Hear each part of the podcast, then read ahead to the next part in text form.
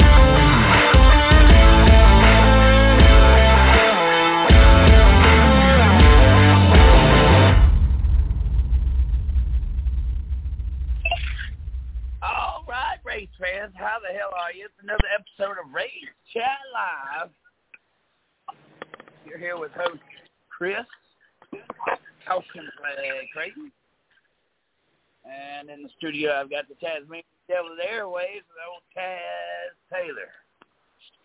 Taz, how How hell you doing? Right, how are you, my friend? Doing all right. Another Tuesday night. Know what that means? You know what that means? Yeah, buddy. Time to talk about some racing. That's right. Watkins get Glen everything actually up. delivered this year. Huh? Watkins Glen actually delivered this year. Yeah, yeah, I don't know. New car or I don't know. It was definitely uh one of the more exciting road courses.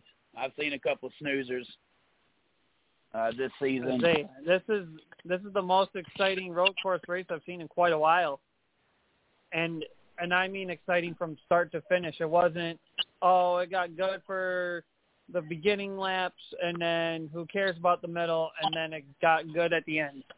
It was literally exciting because I mean when we literally uh, discussed this, I literally had a bunch of notes that happened throughout the race. There was multiple different leaders. There's different cars we were never not used to seeing up front. Um, I mean, nobody's really truly dominated the race.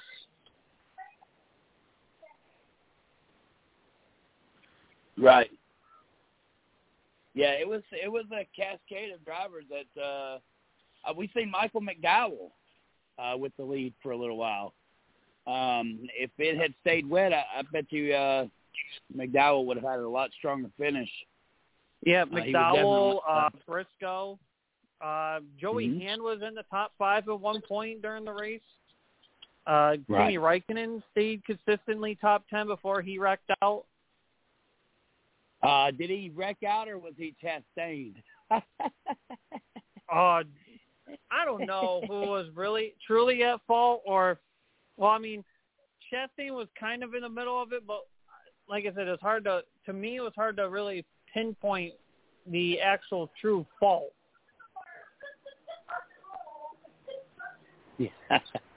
It just seems like every every every weekend it's it's something, and Chastain's right there in the middle of it. Um, Kimi Räikkönen, man. Holy heck, dude! Just think about what that guy can do for the sport outside of the United States. I mean, and then he was running well as you know. Um, he had a, he was in better equipment uh, than anybody else. But Joey Hand, of course, broke in the top five. Um, even Rockenfeller was in the 77. He was up in the top 10 a, a couple of times. Um, I, I would like to discuss later on uh, the ramifications that uh, that that this may have on the sport. Um, I don't. I'm not sure. Are we? Uh, is is anybody else coming on? Is it just me and you? Um, far as I know of, it's just the two of us. I don't know about Miss Lee hopping on.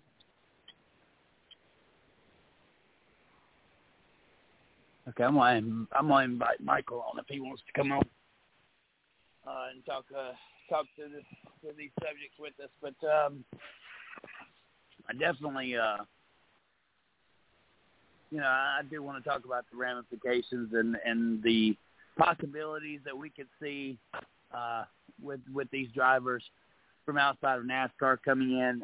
I had I had a lot of excitement. Look, I you know that something big happened when like every other article you were reading on NASCAR Twitter was something about Kimi, and uh, that that's uh there was two storylines that was taken from this weekend. One, Kyle Larson supposedly ran, ran Chase Elliott dirty, and uh, number two was Kimi Raikkonen and how competitive he was uh, in, stepping into a NASCAR. Of course, you know, look, this is this is their bread and butter. They they're they know how to race on road courses. Uh, Marcos Ambrose was fast from the beginning on a road course. Some of the you know road course ringers that we've seen in the past, they uh they they they were you know road course ringers for a reason because they they knew how to uh how to get the most out of the car. Now that this is a type of car that they're uh that they're going to have some kind of similarity similarity to, it's unreal. Like Kimi went from never even, you know, racing around anybody to rubbing fenders in NASCAR. I, the guy had to have been having a blast. Oh yeah, he. Um, I mean, I think what you showed us uh, here earlier was that he, or no, that was Jacques Villeneuve, but um, he had to have had fun in that car. He literally said in an interview after he wrecked out that it it was good fun. Um, and then since him um, since him racing in it, you now have guys like Marcus Ericsson uh, that wants to get in with the Project 21 deal. Uh, Jacques Villeneuve has even said that um, this is the most fun he's had racing since joining NASCAR. So maybe some of these uh, that, that was at Daytona. Yeah, well, yeah, but the point I'm getting at is that these outsiders that have never raced NASCAR before, that are now getting the getting a chance to or giving it a shot, or kind of looking at this like, oh shoot, this is a lot more fun than I thought it would be. Mhm. Exactly, and that that in itself is propelling NASCAR on a world level.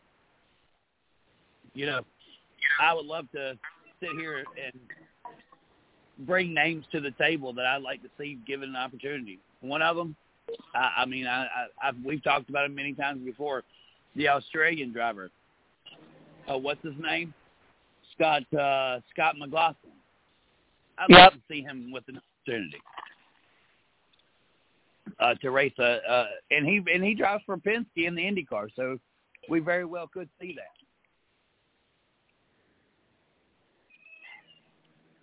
Very well, and uh, said there's been. I think we're now seeing the broader side of NASCAR, not only an audience but also uh, shoot, also for the driver end of it too. And unfortunately, it's coming through road courses that, I mean, yeah, we have like what eight or nine of these races or whatever, but which I think is a little excessive. But in a way, it's kind of helping broaden uh, the the NASCAR world. I just wish that we can broaden the NASCAR world more to where NASCAR primary like NASCAR in the US is more focused on, which is the oval type uh racing or whatever. Right. Well, and NASCAR now races a, a quarter of their races uh, on a road course.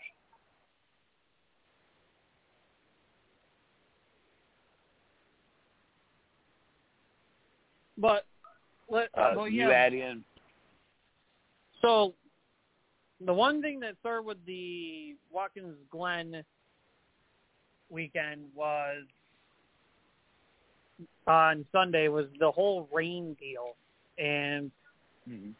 people were mad that the race was not happening under raining conditions. But can you blame NASCAR for as bad of rain conditions as it was to not race? I mean, it looked like they were trying to learn. They learned something from COTA last year. Of course, Taz, there, there's a issue with visibility. As much as you want to race in the rain, look, if we're able to put the cars out there just without having to drive the track, I think we won, right, Taz? I mean, that's better than what we can normally get. Um, we've learned our lesson uh, with these downpours. Visibility is at a zero, and you wind up with a bunch of junk race cars kudos to NASCAR for figuring that out and holding back the start. I was one of those at the moment was like, hey, what the hell? We got rain tires. Why not? But as we sat back and evaluated things and watched, I think we all kind of got a better understanding of what was going on. And if we had started the race out and junked a few race cars, uh, we would have a, we would have definitely had a different race on our hands. And so, Definitely. you know, had that storm come, had that storm come in the middle of a race, I probably would have been better to press on. Uh, but being that it was the beginning and the start of the race, I feel, I feel like after evaluation, as I said, Taz, I mean, I was critical of it myself. I was like, man, you know, it's stupid, man. We're gonna have race tires. We're not gonna go racing in the rain. But then you really think back on the visibility issues and all. It's not been the rain tire that hasn't held up. It's the vis- visibility issues and being the start of the race. You just don't want to wind up with a, you know, what would we have had today if Kyle Larson and Chase Elliott had both wrecked in the first laps of the race, right? I mean, we wouldn't have even had a, a major topic, right? I mean, if if we can consider uh, chopping a teammate's uh, front nose off is uh, is uh, is a big storyline considering at least we're not Formula One where team orders are given so that that doesn't happen, right? I mean, there's clearly not team orders in NASCAR. I think we can agree with that, right, Tess? Yeah, the, I mean, we've known that there's been this teammate rivalry from the start. Um, even before Larson hopped in the Hendrick car and started racing, we've known it was there. And this should not be as a huge storyline as before because I mean, yes, they're both great drivers. They're both champions. They they both have proven and deserve to be in the top ride that they're in right now. But we all knew that uh, once Johnson stepped away, Chase Elliott was the number one guy. But Hendrick saw Larson as well. Larson can help me bring wins and championships easily just by the talent that he is. So we're gonna do. We're gonna bring him in, and that automatically set up a teammated rivalry, all written in the stars.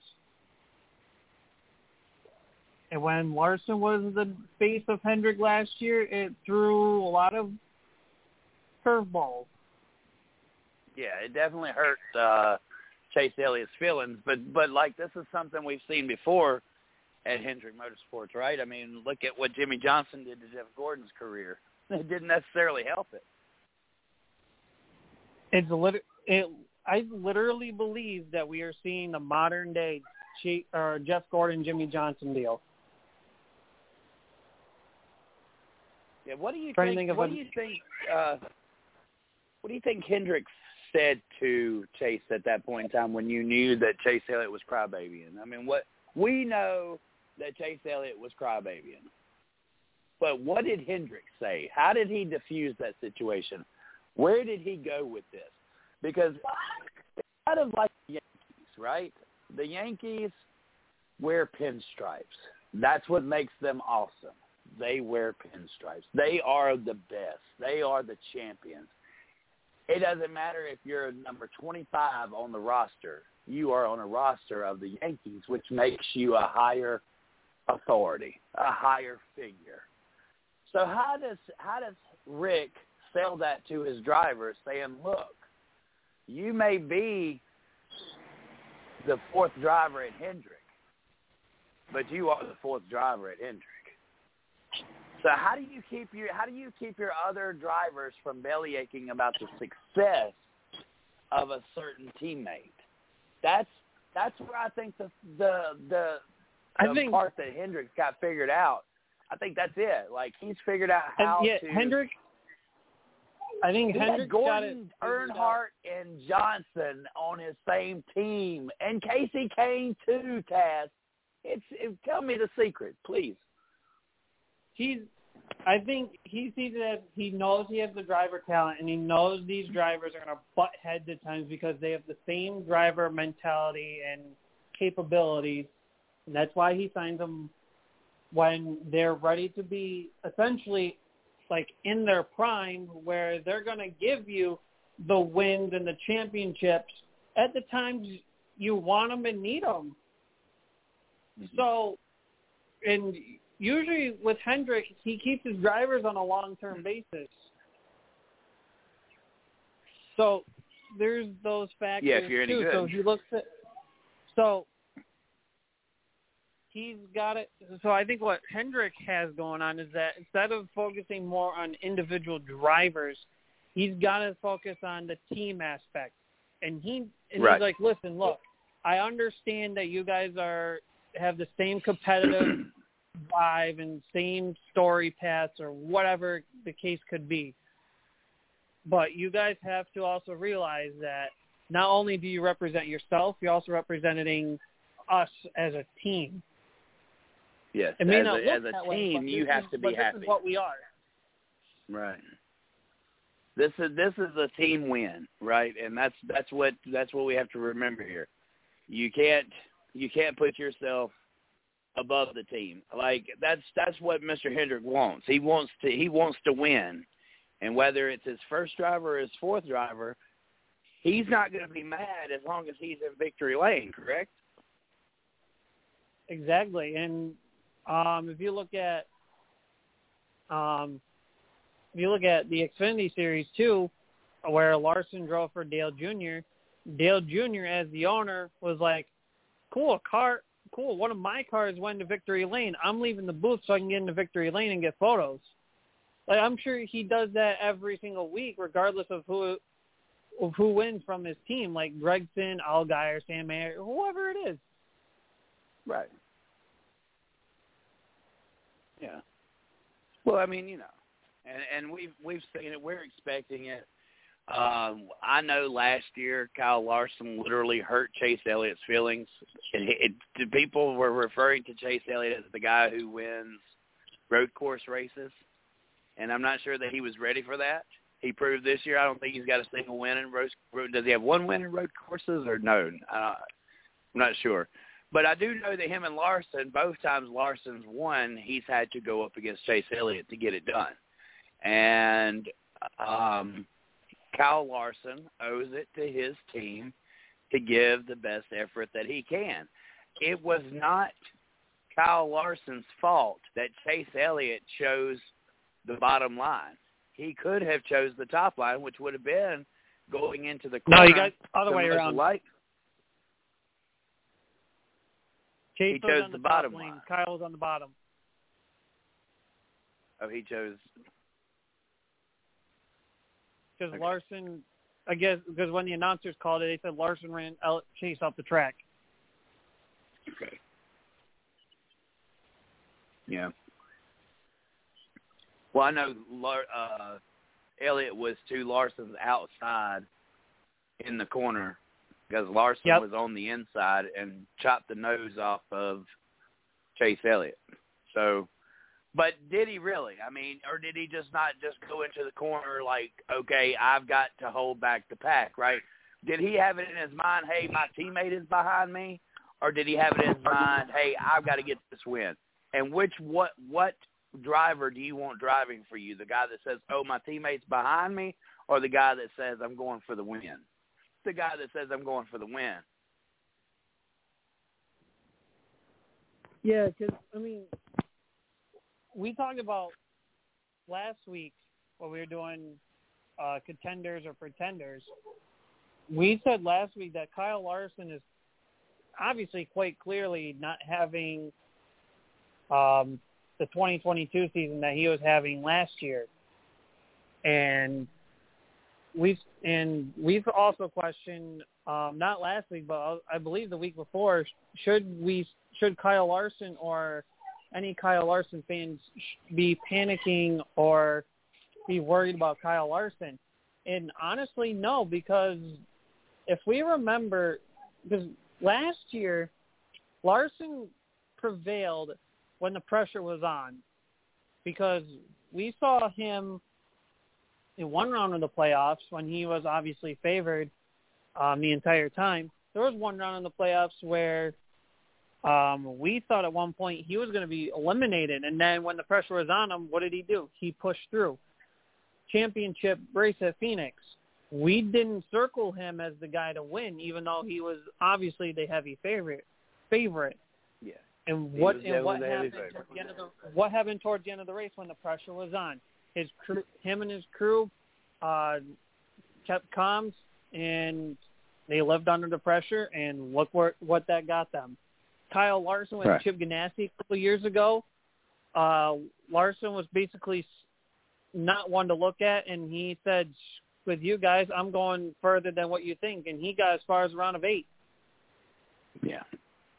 Well, and and really was a, a top four contender uh, up until a couple of blown motors that were very, very unusual, very suspicious at the time, considering we at, we didn't see very many motors, very many mechanical failures, and then all of a sudden Kyle Larson was hot on fire uh, in a chase format, and all of a sudden the Hendrick motors that they were getting uh, were, were were exploding. So, um, you know, that's uh, that's what happens when you're buying your your uh, equipment instead of uh, building it your own, and that's that's exactly why Kyle Larson is with Hendrick, and that's exactly what I said many years ago when I prophesied that Kyle Larson would be at Hendrick because Hendrick would sell it to him and say, "Hey, you're doing great over there at Chip Ganassi, but you want to win championships, you got to come race with me." So, you know, and I think that that's uh, exactly what they proved last year. Now, what's been going on this year is, you know, Chase Elliott's obviously been the better driver at Hendrick Motorsports. Maybe that lit a fire under his arse,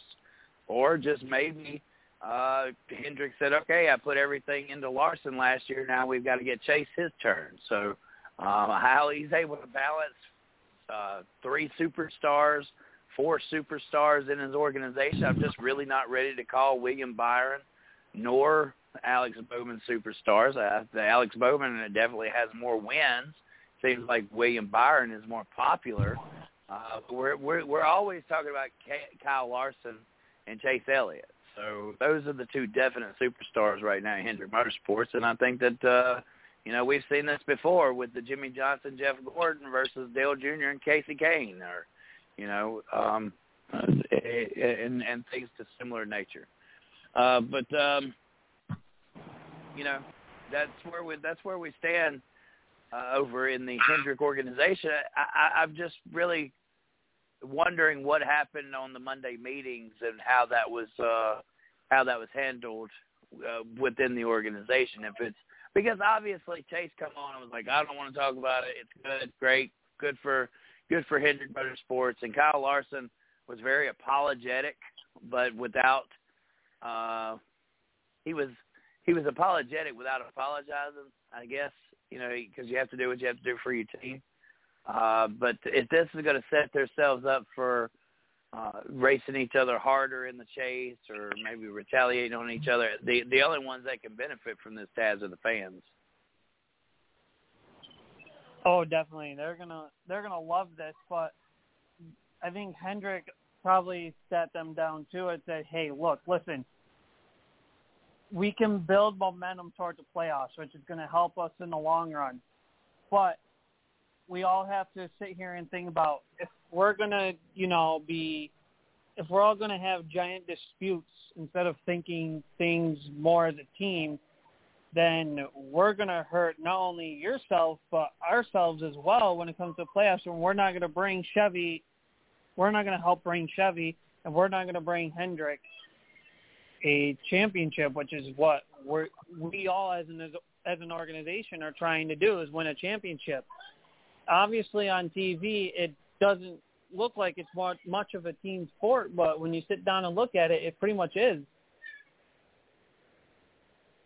Yeah, yeah, most definitely. It's it's the resources as well. Um, you know, uh, that that organization can handle those types of resources being put into two uh, high caliber drivers. We expect the same thing from the Penske's organization. We expect that uh, from JGR as well. Um, a lot of focus has been on the Chevrolet camp, but uh, it seems to me that Ford and uh, Ford's done a little bit of catching up. We've seen Michael McDowell, uh, who I believe just stretched out his pure talent, racing for uh, the lead and, and, and putting down some laps. We've seen uh, a good uh, turnout by Todd Gilliland before I believe a broken rear end happened. Um, uh, yeah, like I think it was like the be, transaxle. I think it was like the transaxle yeah. that broke, which of course the transaxle transaxle plays a huge part in the car because basically if you don't have that, you don't have a car.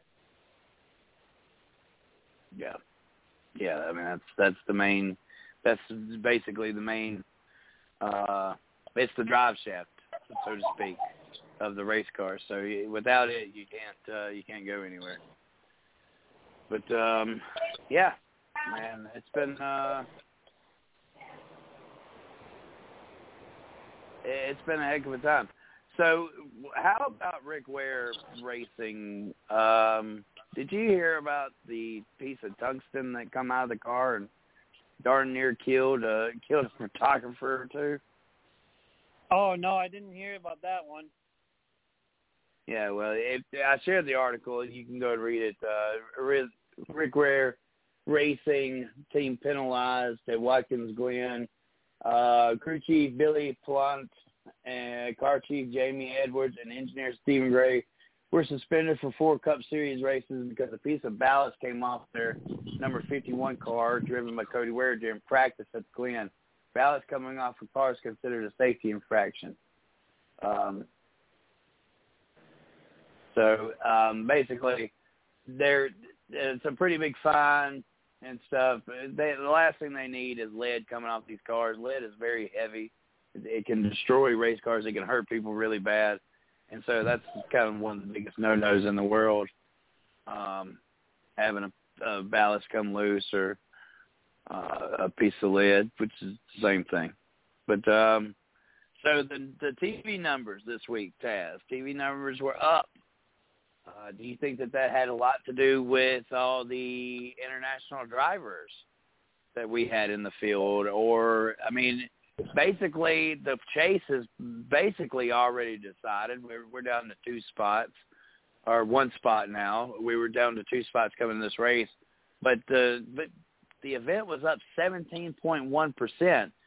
Uh, where what was what what do you believe created that uh, that that seventeen percent more interest into this race? I, be- I believe, um, I believe it's three things here. One is got to be the the the broadened drivers that is there that were there racing. Uh, what was it like eight or nine different nationalities um, racing at Watkins Glen. I think that had to do it. And you brought in some of the bigger names outside of general NASCAR into this race. So I believe that brought viewership in a way. Um, the other one I'm thinking is the race product itself, and then the third one is also the playoff implications. Right. Because people were trying to Yeah. figure out are we going to get are we going to have a possibility of more than are we going to have that 16th different winner where Daytona's going to set us up for maybe 17? I mean, this has been one heck of a wild regular season, and I, and if I remember right, uh, I believe NASCAR said this is the most, uh, this is the most, this is the most we've had of winners during the regular season since the since the playoffs have started. you know, it's so much more refreshing this time, Taz, to have a car that I think we're all believing in. If you'll remember the car of tomorrow, that was not a well perceived car from the start. Um and and it was at a time where NASCAR needed the excitement of a new to help sell the product because NASCAR had gotten kind of vanilla, kind of corporatized and people were no longer uh there were drivers like Kasey Kahne and Matt Kenseth who just had zero personality and brought zero interest to the reasons why we love these badasses at 200 miles an hour. Um you know, it's a uh, it's a product of uh the the race car that we're putting out is building excitement week in, week out, right? Uh, there, you just don't know. Like our cautions are up, our mechanical failures. All this is creating excitement. We have international drivers.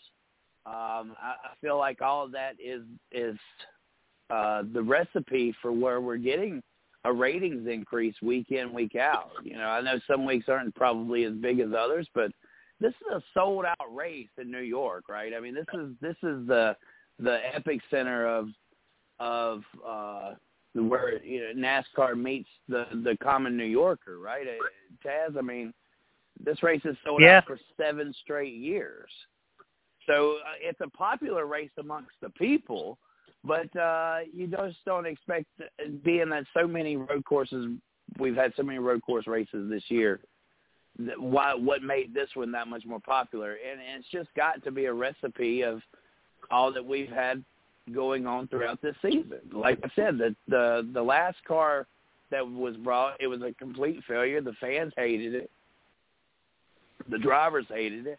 We're just not getting that reception from this car. Yeah, there's a few kinks and there's a few things that are wrong with it, you know, and whatnot. But all in all, we've had a lot better inter- we've had a lot close a lot more close races this year. We've had diversity.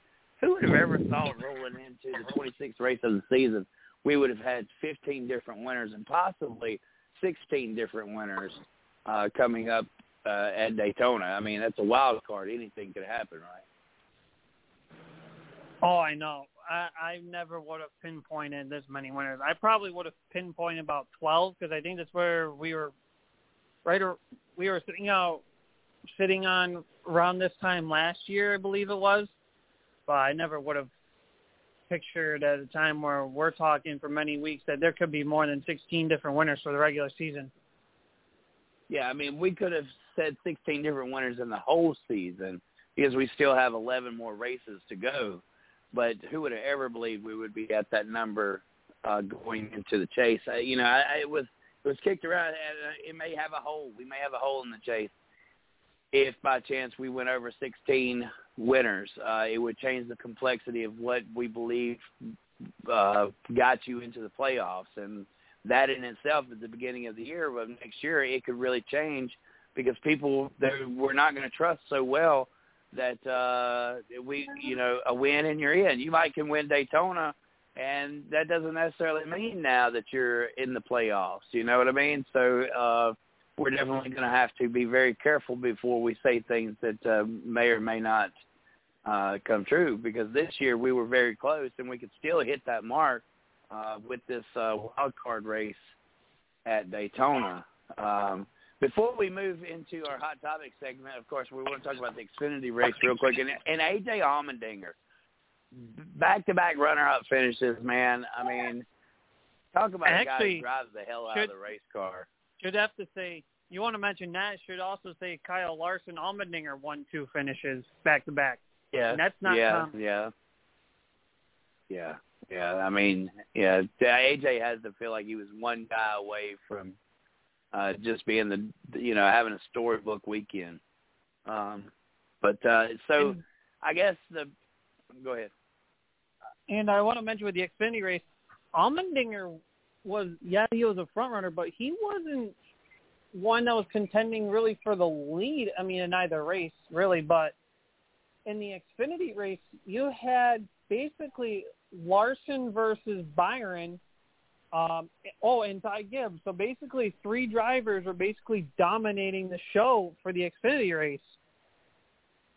Allmendinger just happened Yeah. to be right place, right time when everything was all said and done.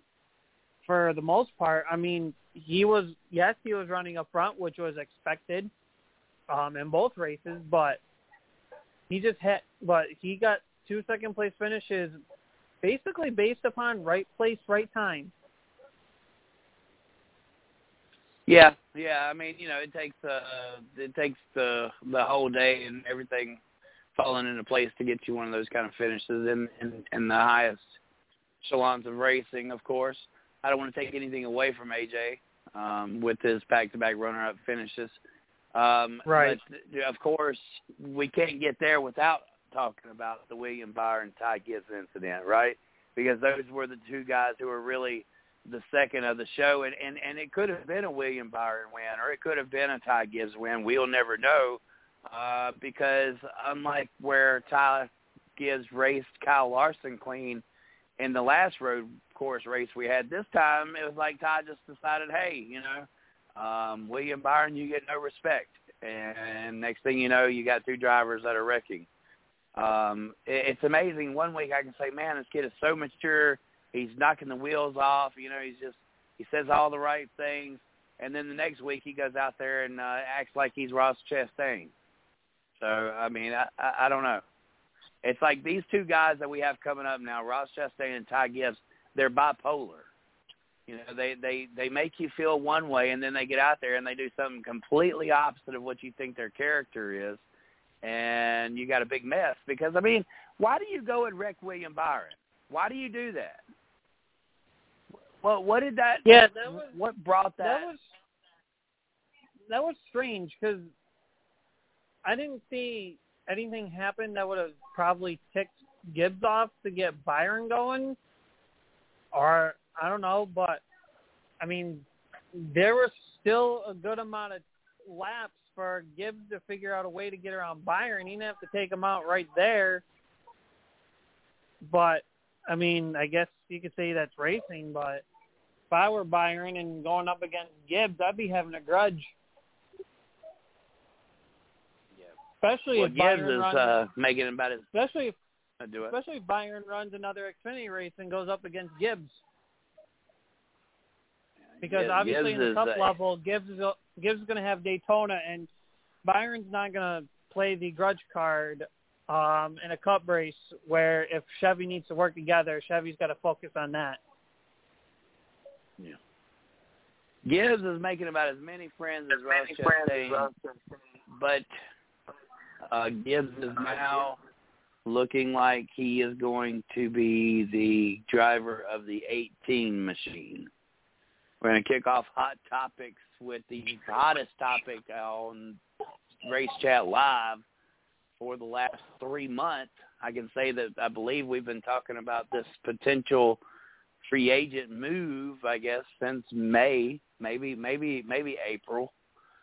Um, at the beginning of that time, I, I just don't know who really in their right mind believed that we would be where we are today in this in this topic realm of do I stay or do I go? Uh, I don't think that that's a question anymore.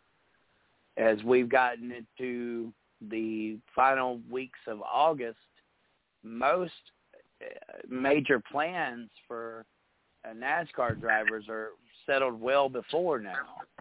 Um, so we know that uh, things have got to be getting close to, to, to deal with Kyle Busch. But most reports that I'm hearing uh, Taz, is that he's not going to be back with Joe Gibbs.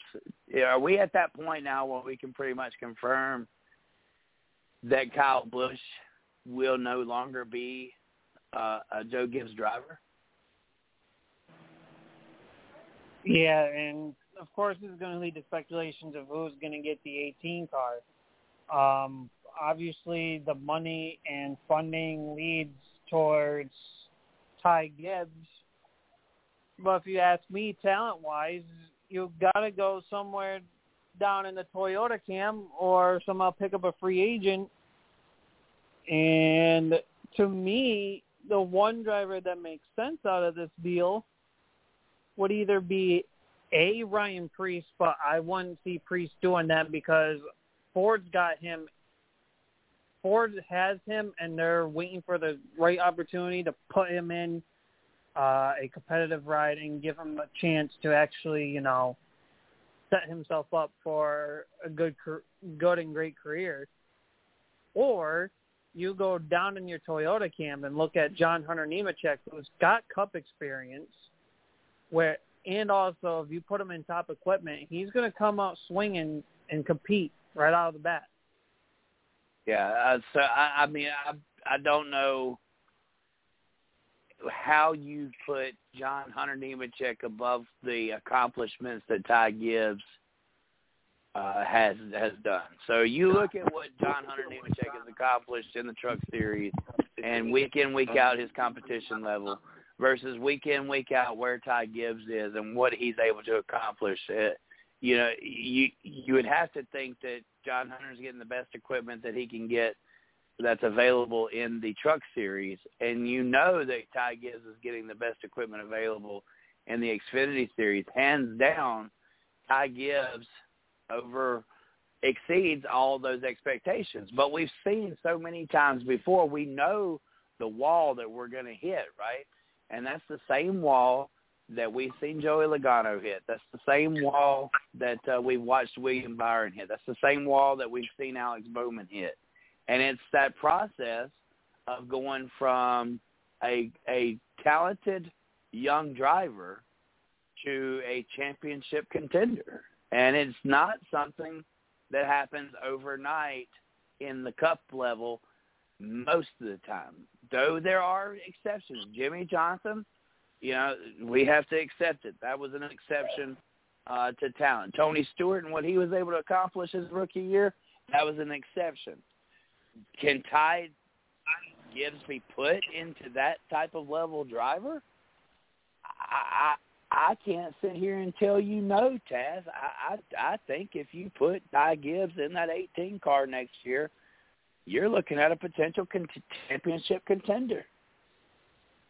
Um, I, I just I, if you put anybody else in the car, I, I just I, I I mean I don't think that there's enough available talent to fill that seat other than Ty Gibbs for what he showed us already the last two seasons. Um, you know, without a doubt, Coach Gibbs is heading in the right direction by putting this talented young man in the 18. But are we going to have to wait a couple of years to see and watch his talent uh, grow and, and fulfill what we think the 18 team should be capable of doing? Uh, I, I, that's the question that's going to be, you know, left to ask even bigger fish, fish to fry. Where does this Where does this put Kyle Busch? Um, I've heard you know Ford rumors. I've heard Chevrolet rumors.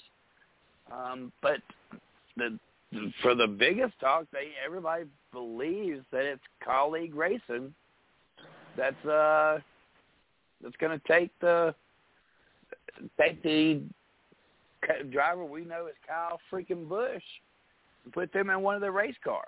Um, I think that's about as shocking as Brad Keselowski going into RFK. Well, as we talked about earlier, there's only two teams that make sense out of the Chevy camp for Kyle Busch to go. People are also are throwing Hendrick in because they're saying they're going they can cut Alex Bowman like they did with Kasey Kahne out of his contract, and put Kyle Busch in. But here's where I say that's not going to happen. Is because Junior handpicked Bowman to go with Hendrick. And as long as Junior's yeah. with is aligning himself with Hendrick, Bowman's not going anywhere, to be quite honest. And unless yeah. Bowman um and unless Bowman's performances get out of to Hendrick's expectations, then like I said, Bowman's not going anywhere. That's literally the only way Bowman's going to get out of Hendrick is if Bowman doesn't have enough sponsorship to be in a Hendrick car, or he doesn't have Hendrick uh, expectations for performance-wise. So the only two teams Chevy-wise that Kyle Busch is going to be able to go is um, Trackhouse or Kaulig. And Trackhouse would be a good one because they have a third car that they're calling Project 91. So you throw Kyle Busch in that and make that car full time. All now, yes, you want to expand while you're feeling hot at the moment, but I don't want to see Trackhouse Fun turn into, and I hate to use this as an example, and it's probably not the greatest example, but I would hate to see them be like Rick Ware Racing, where you just expand your shop, but you're not bringing the performances in behind you either. So I would, so if I were Trackhouse, I would say build upon your success with the baseline that you have. Keep going with your foundation. And then when you're then when you have the get to the point where you want to expand while still being fully competitive, that's when I would expand. I don't want to see them expand too early and feel rushed about it. Now, this is where I believe Kaulig needs to really nail on getting Kyle Busch. They already have a second full-time car, and obviously right now it's fielded by uh, different drivers like AJ, Trio. Gragson. Um, I'm sure there's a couple, Hemric. one or two others I'm missing, but Daniel Hemric. Yep, Daniel Hemric, and Kaulig needs that second car for Kyle Busch. And if Kaulig wants to be successful in the Cup level, because we already know they're successful in the Xfinity level, they have it. It's there. But what needs, but they if they want to propel themselves in the Cup level, they need a driver like Kyle Busch. They have the Kyle Busch will bring some kind of funding behind him, but Kaulig's going to finish off the funding because they have it there already for themselves. It's so the package is there. Kaulig just needs to go after Kyle Busch to help not only the team go over, but also help some of the talent that is there, but they're not ready to fully develop or or are struggling to develop themselves. Like Justin Haley, for instance, he he's got the cup experience, but he needs somebody to help propel him over. And these part-time drivers that cycle around in that second second car are not helping him any at all. So if they get a veteran driver in Kyle Busch, it's going to go there. Now, there's another side to this. Kaulig will help in a way um, in the lower levels as well because wherever Kyle's going, KBM is going. And we've all seen this deal with Gibbs, and I remember somebody pinpointing this on earlier, and I should have caught it and sent it uh, with the chat. We watched Tony Stewart be with Gibbs become a team owner, and now he's got a successful powerhouse team. With Denny Hamlin, with Joe Gibbs, he's now he, he's now a team owner. His team is slowly on the rise. So could we see Kyle Busch be on that trend? Yeah, that's a good question. That that is. Um, that's I, I feel like some of the similarities that we've seen where a driver goes from a big organization and then they they take their success to a smaller organization to help bring it along. We we've only seen that successful if really with with Tony Stewart. I mean, before then, I think any of us would have believed that. uh you know, I, I felt like Tony was making a huge mistake, right? Like you're going to Haas Racing, there where their former drivers were Jeff Green and Tony Raines. you know, um, there wasn't uh, there wasn't uh, you know that that they, it, it wasn't it wasn't very much eye candy at Haas Racing when Tony Stewart bought into it. So you, you know, in RFK, like Brad, it's not been it's not worked out that well uh, you know, we're seeing a little bit of difference there in um, competition, but we're not seeing wins yet. If Kyle Busch goes to Kaulig Racing, I hope that they, whatever crew chief they hire for him, I hope, I hope they understand like that guy's probably not going to make it the first two months if their junk is if the, if he, if they put Kyle Busch in some junk, because Kyle Busch is going to eat that team alive knowing that he is not running in the t- it's going to make him miss those Gibbs machines a lot. But he, he would probably race for free if he winds up racing somebody else's junk. And I think that that will be the make or break sign of what we see with Kyle Busch and how because he's not buying into ownership, right? Like if he if he spends ten races in this car at Kaulig Racing and it's junk and he knows that like this is this is going to be a miserable three years uh, riding around with a team that's you know got to figure out how to win. Uh, and he's not in any ownership capabilities or anything like that. I mean, after ten races, I could see Kyle Busch throwing the towel in and saying, "Hey, screw this, I'm done." You know, um, I'm going to retire. Far ride around and some junk. So you know, I, I don't know. I, I think it's a sketchy move going to Kaulig racing. We've seen Trackhouse, okay, and Trackhouse has been like the exception to the rule. Like most of the time, when new owners come into NASCAR, they're not very successful. I have said from word go, like yes, Ross Chastain's been like some eye candy this year. Everybody's been watching him, and you know, oh, so excited about him. But in reality, I've not seen much out of the Trackhouse organization that makes me believe they are a true powerhouse.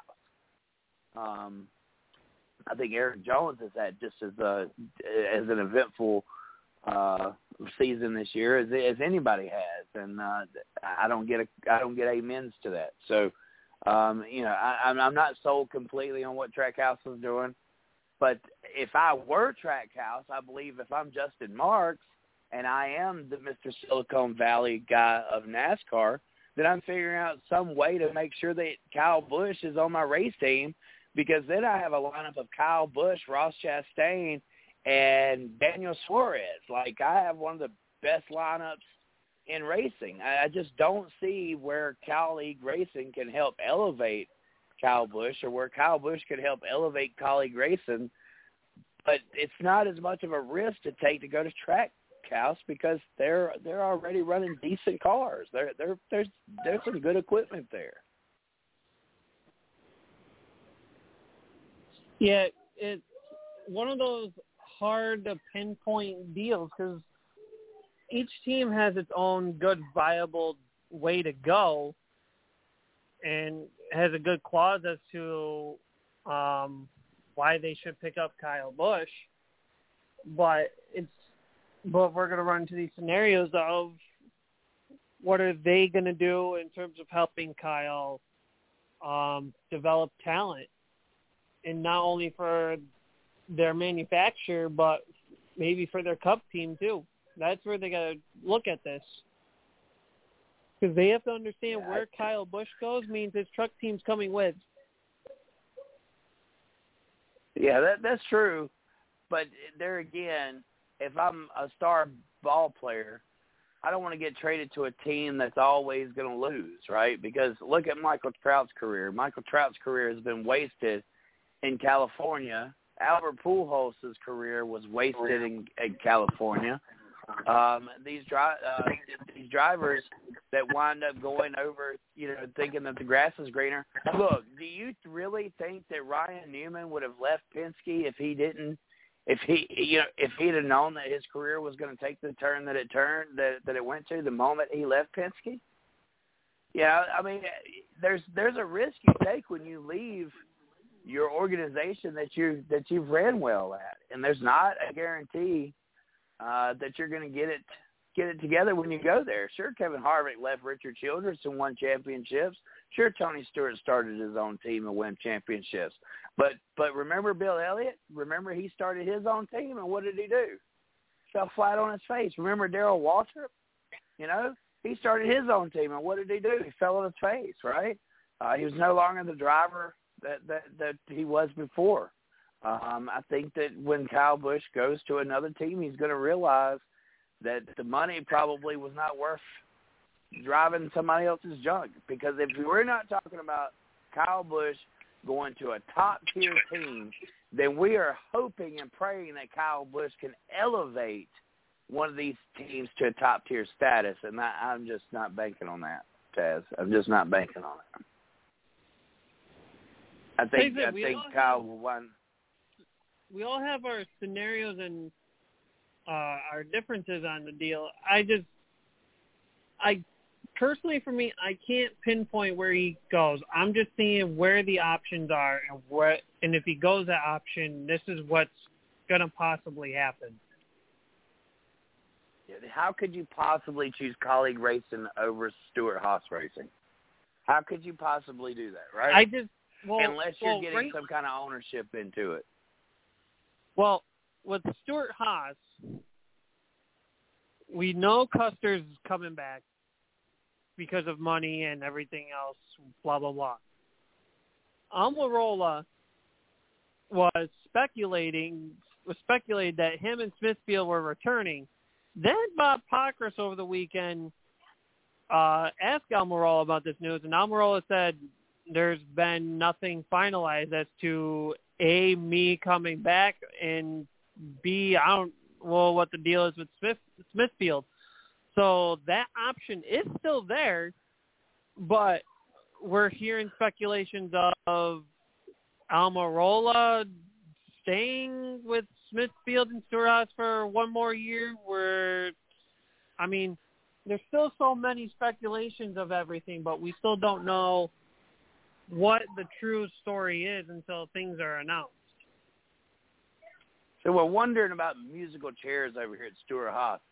But wasn't it a year, well, two years ago, when Stewart said uh, that, well, it was two years ago that he was pursuing a Kyle Larson at a time where he had a full stable then as well? Like, who was he going to ship out to put Kyle Larson in at Stewart Haas? Because at the time, was it not? Uh, uh, uh, I guess it was Bowyer at the time, but Briscoe was already on the on the brinks of coming in, and then you had Custer, and you had Almirola, and you had Harvick. So, wait a minute, who was who was who was who was Tony going to fire then to bring in Kyle Larson? Well, we already know, right? He was going to get rid of somebody if he was going to bring in Larson. Were they going to were they going to stop Chase Briscoe from coming up uh, and hold him in the wing? I, I think that was already a done deal for Briscoe to replace Bowyer. So somewhere along the line, Stewart was going to let somebody go to bring in a Kyle Larson. Well, you can't let the other Kyle go. If you were going to if you were going to get Kyle Larson and you got told no, then you've got to go get Kyle Busch, right? I mean, it's kind of like the Dale and Dale with Robert Yates. Robert Yates couldn't go get Dale Earnhardt, so he went and got Dale Jarrett. Um, it's the Kyle and Kyle show. Basically, pretty much. So, like I said, there's plenty of there's still options on the table. There's plenty of uh speculations. There there's a lot of things, but like, of course, more rumors and speculations build about the more spicier things get on this deal, and we still don't. And once things are finalized and announced, we don't know what's going to happen. And Kyle Busch is leaving it as when things are announced, things are announced. That's all you know. Yeah, Yeah, we've seen a little bit friendlier Kyle Busch the last couple of weeks, um, laying out the map of how he wanted to end his career. Did that not sound like he was basically saying that he was adventuring out into team ownership? Did that not have, as he mapped out how he was going to race his last years in in in NASCAR, and he was going to be in NASCAR for at least another eight seasons, and he was going to put Brexton in a in a truck when he's 16 and share the truck with him until he's 18. So we know at least for six more years, uh, Kyle Busch wants to race full time, then possibly a part time schedule after that. Uh, how is he going to control that destiny unless he's a team owner? Isn't this the reason why we've seen uh, some of these other guys like Denny Hamlin, like Tony Stewart, uh, like Brad Keselowski go off and start their own team endeavors to kind of have some kind of control or say when their career is over with.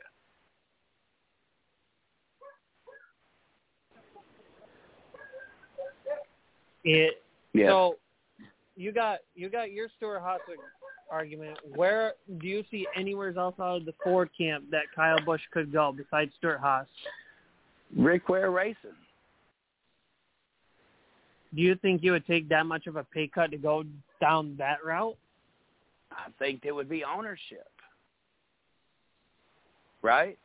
I mean, what does Rick Ware need? Okay, so if now, you're going to take now that, you're if you're going to take that leap, why would you go to Kaulig if maybe you could, if Rick Ware offered his organization, right? I mean, somewhere or another, you've got to say Kyle Busch wants to make Kyle Busch Motorsports the the uh, elite. You know, does he does he want Brexton driving for Joe Gibbs just so Joe Gibbs can put his son out when he wants to? Hell no. He, Kyle Busch wants Kyle, wants Brexton to race for him, of course. Just as Dale, Dale Earnhardt wanted Dale Jr. to race for him.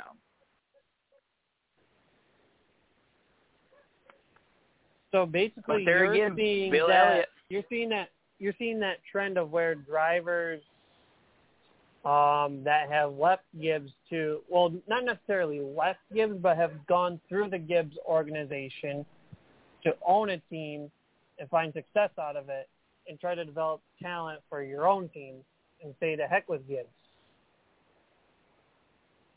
Yeah, yeah, right. Um, what could t- what what could get the most value out of Rick Ware's charter investment? What would get the most value? I mean, Building with the alignment winning team. with the with the alignment with Stewart Haas, you still have Ryan Preece on the back burner. Right. I mean, Now you've got plus, Kyle Busch and Ryan Preece. and and plus plus you have a truck team and and trucks on the Ford side is like seeing a unicorn nowadays. yeah, So it's if- because if Ford, Ford no wants to really- manufacturing support. If and if Ford wants more development, that's the route they're going to have to go. They're going to have to get somewhere besides going through the Xfinity. They need to go a little bit lower. And obviously pull guys up from like ARCA or um, anywhere else, that type of deal. Yeah. I just think you take the laughing stock of of racing, and that's Rick Ware Racing, and Rick sits down with Kyle Busch and says, "Look, I will give you part of this organization if you'll help me become elite."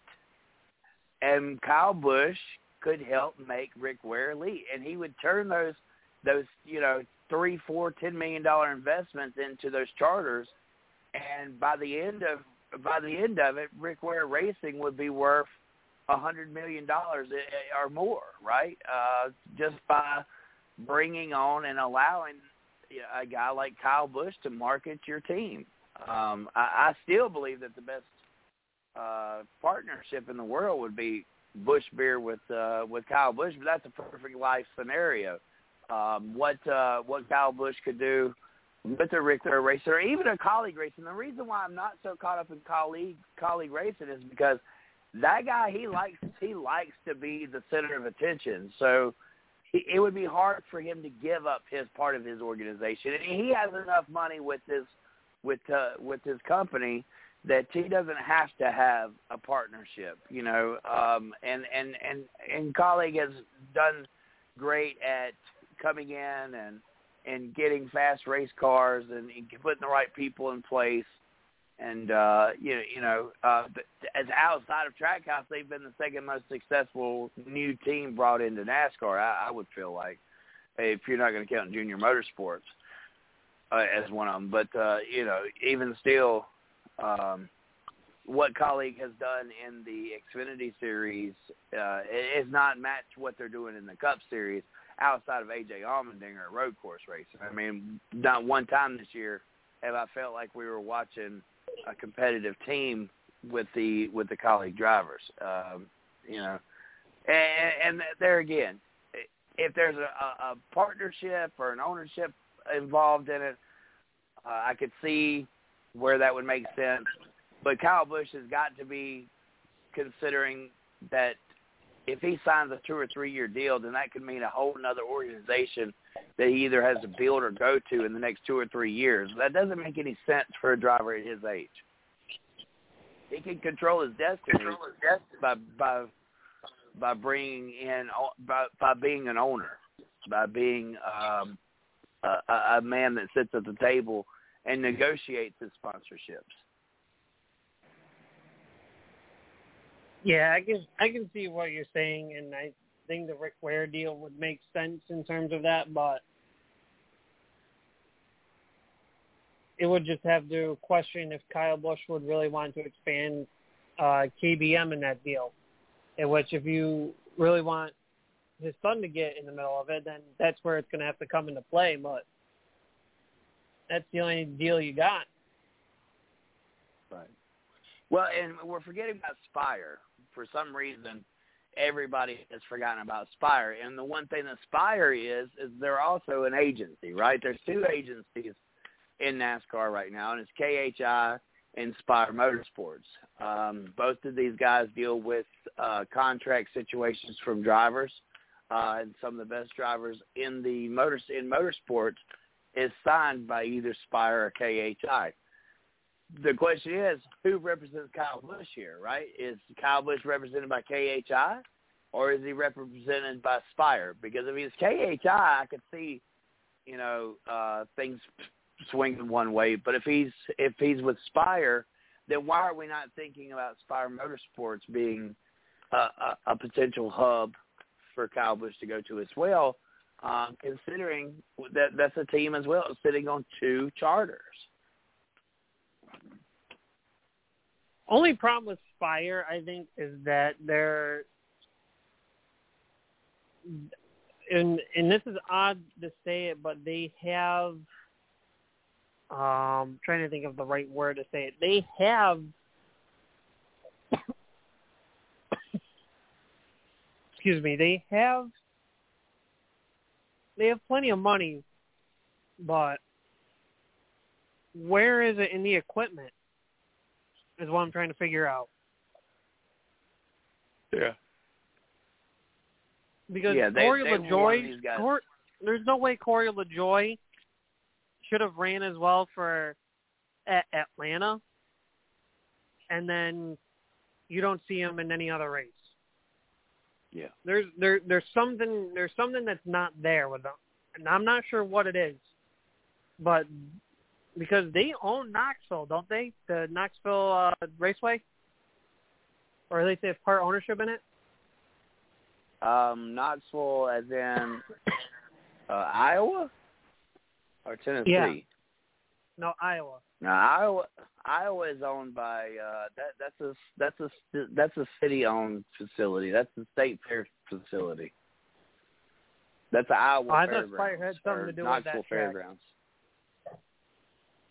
They they may they they very well may. Um, Spire, I've always felt like they were kind of uh, uh, a t- there there's something behind the scenes there that, that that doesn't make much sense. How they were able to acquire uh, the charters that they got, and, and then the flip flopping of certain charters that they were able to do, and where that money come from, and um, it, it's all been a, you know, it's it's really been a big question mark in in my book anyway, of how Spire has risen up to where they are. Uh, basically, uh, fielding a half-ass team most weeks. Like I know that's what you're that's what you're getting at. Like how can a, a car go from that fast to the next week somewhere running? You know, I mean, like he's one of only two drivers eliminated in the chase.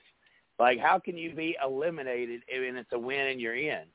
Well, you have to be outside the top 30 in points. So Corey LaJoie could win this weekend at at Daytona and he's so far back in points that he wouldn't even he wouldn't even qualify for the chase. How about that? Yeah, that really speaks volumes there, and we wonder uh, what's going on in the Spire camp and what what are they giving LaJoie that LaJoie said, oh, this is better for me in the long run, and all this that's like, what's there, dude? Like, yeah. we know you. We have there's some potential in you, but if you're to run in this kind of equipment, you ain't going very far. Right. Yeah, and it's to be the question of who's the worst organization, right? Who's who's in risk of losing that charter? Is it going to be BJ McLeod? Is it going to be Rick Ware Racing, or is it going to be Spire Motorsports? Because somebody eventually is going to have to have their charter taken away just to prove that look, NASCAR's serious about these teams becoming more competitive each year, not not not bottom dwellers. And, and look, I, I think hands down, Rick Ware Racing has made tremendous leaps and strides compared to where they were last year. And I believe Cody Ware has actually become a better race car driver this year. I mean, we have to give props to Cody Ware for becoming a better race car driver this year because, well, we haven't talked as much shit about him. you know, uh, there hasn't been uh, there hasn't been too many times that we've uh, had to cut up on Rick Ware or Cody Ware this year. So, um, I, you know, and and then you look at where where we were at at Watkins Glen uh, with Joey Hand running up in the top five in a Rick Ware race car. I know you had to be like, wow, man, look, look at that 15. Look at where it's sitting right now. You know, that's uh, that's a tremendous stride from where they were last year, and I think a lot of it has to do with the uh, with the Stewart Haas alliance. Yeah, there there's something there with Rick Ware. They just need. I think they just need more, and I'm not sure what that more is.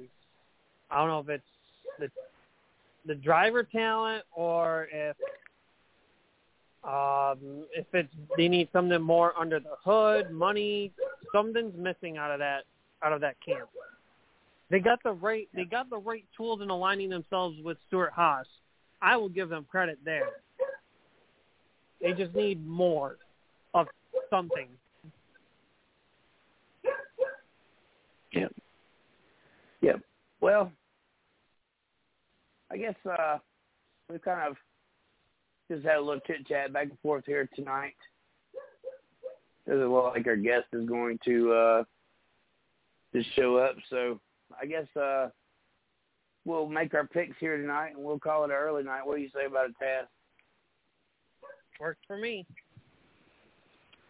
All righty. Well, I guess I get to pick first. Hmm. It's Daytona, man. It's Daytona. What a regular season we've had, right? What a season we've had already so far. And we to think that we're just now getting down to the beef of it. This is going to be, uh, yeah, it, hands down, it's probably going to be the most competitive chase that we've ever seen. It's going to be hard to pick who's hot and who's not, right? Um, um, this is a, you know, this is a leap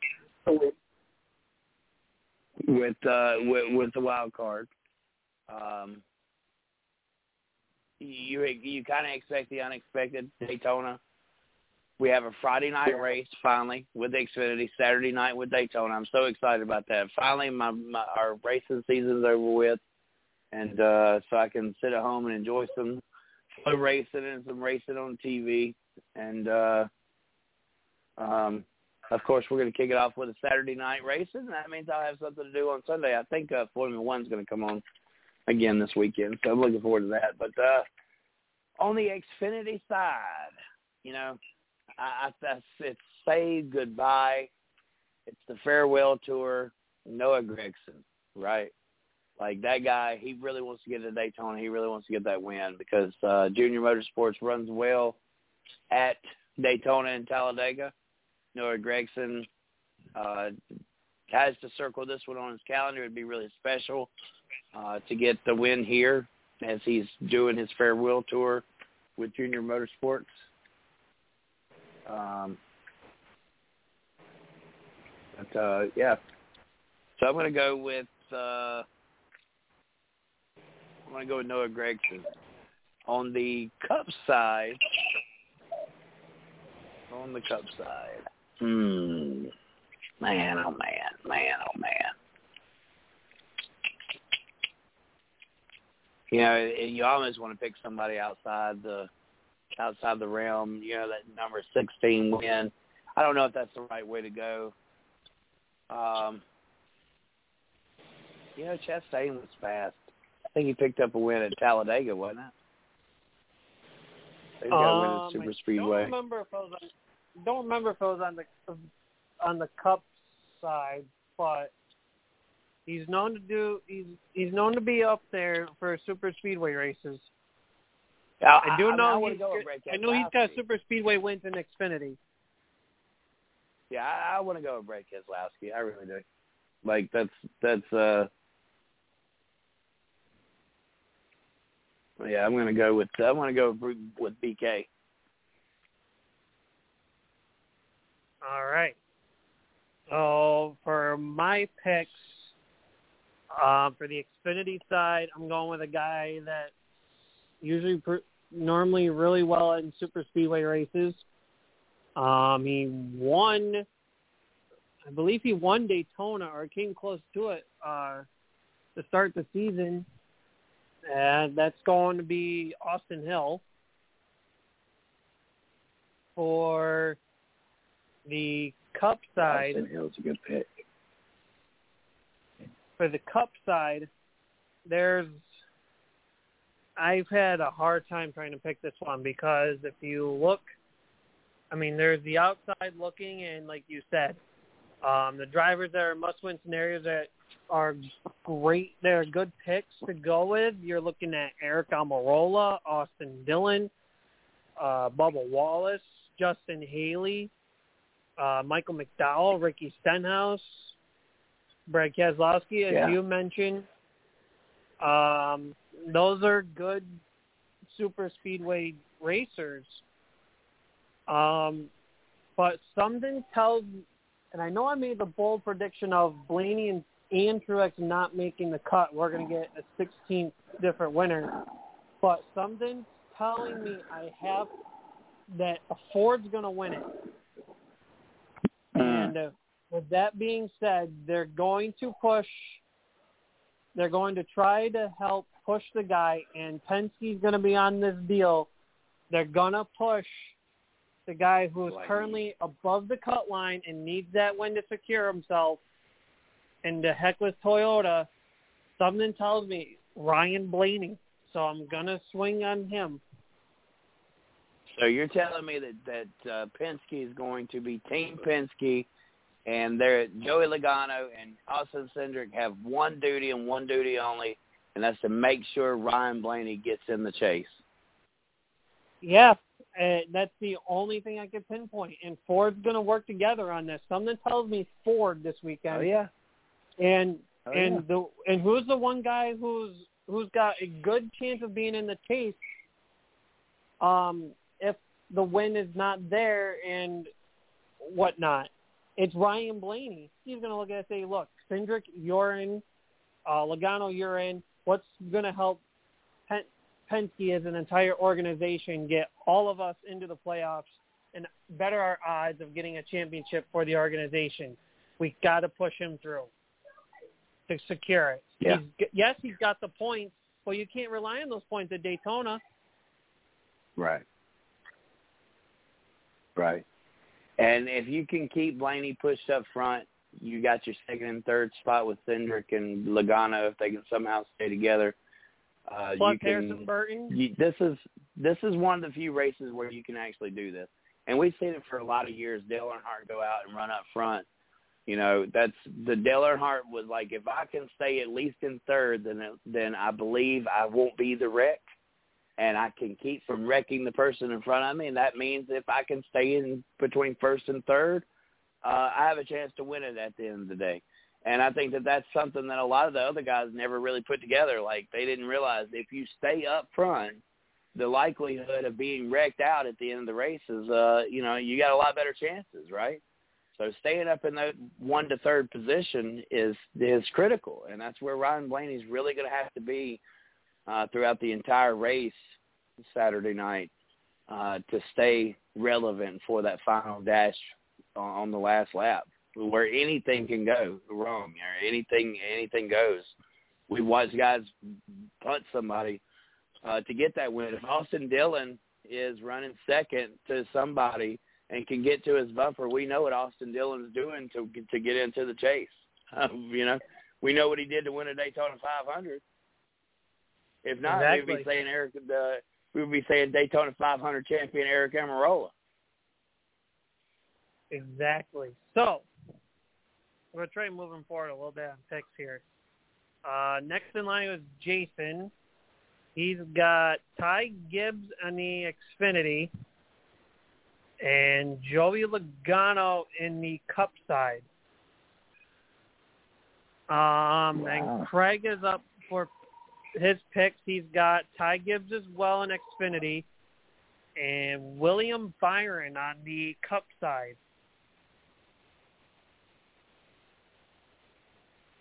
Um, And Miss Lee. for Miss Lee, she's got AJ Allmendinger on the Xfinity side. And she said she's going out on a limb. And she says a 16th different winner is going to happen like I did. And like basically you said, Chris. But she, but her pick is just like yours on the outside looking in and needs the win.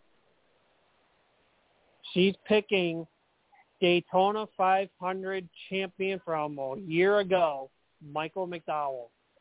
Oh wow! You know what, Miss Lee? That is so cool. Because I, I I believe Michael McDowell could get it done too. Like that guy. Like seriously, over the last several years, I have become more of a McDowell fan because honestly, I believe the guy's got a lot of talent. He's he's been in subpar equipment his whole life. Um, but he's, you know, even this year, like he's just been, he's been there. Like he's given Front Row Motorsports, even this year, a better year than what they had the year before, right? Um, and the, how can you, you know, how can something be bigger than the Daytona 500? Well, having a consistent year of being, you know, solid top 10 finishes and running in the top 15 all year long. Michael McDowell's been able to do that. So, uh, kudos for that, uh, for that big pig. Look, uh, we do have, uh, Michael Hoosman joined us in the studio up. He he just dropped out. My goodness gracious. He just dropped out. Um all righty, well.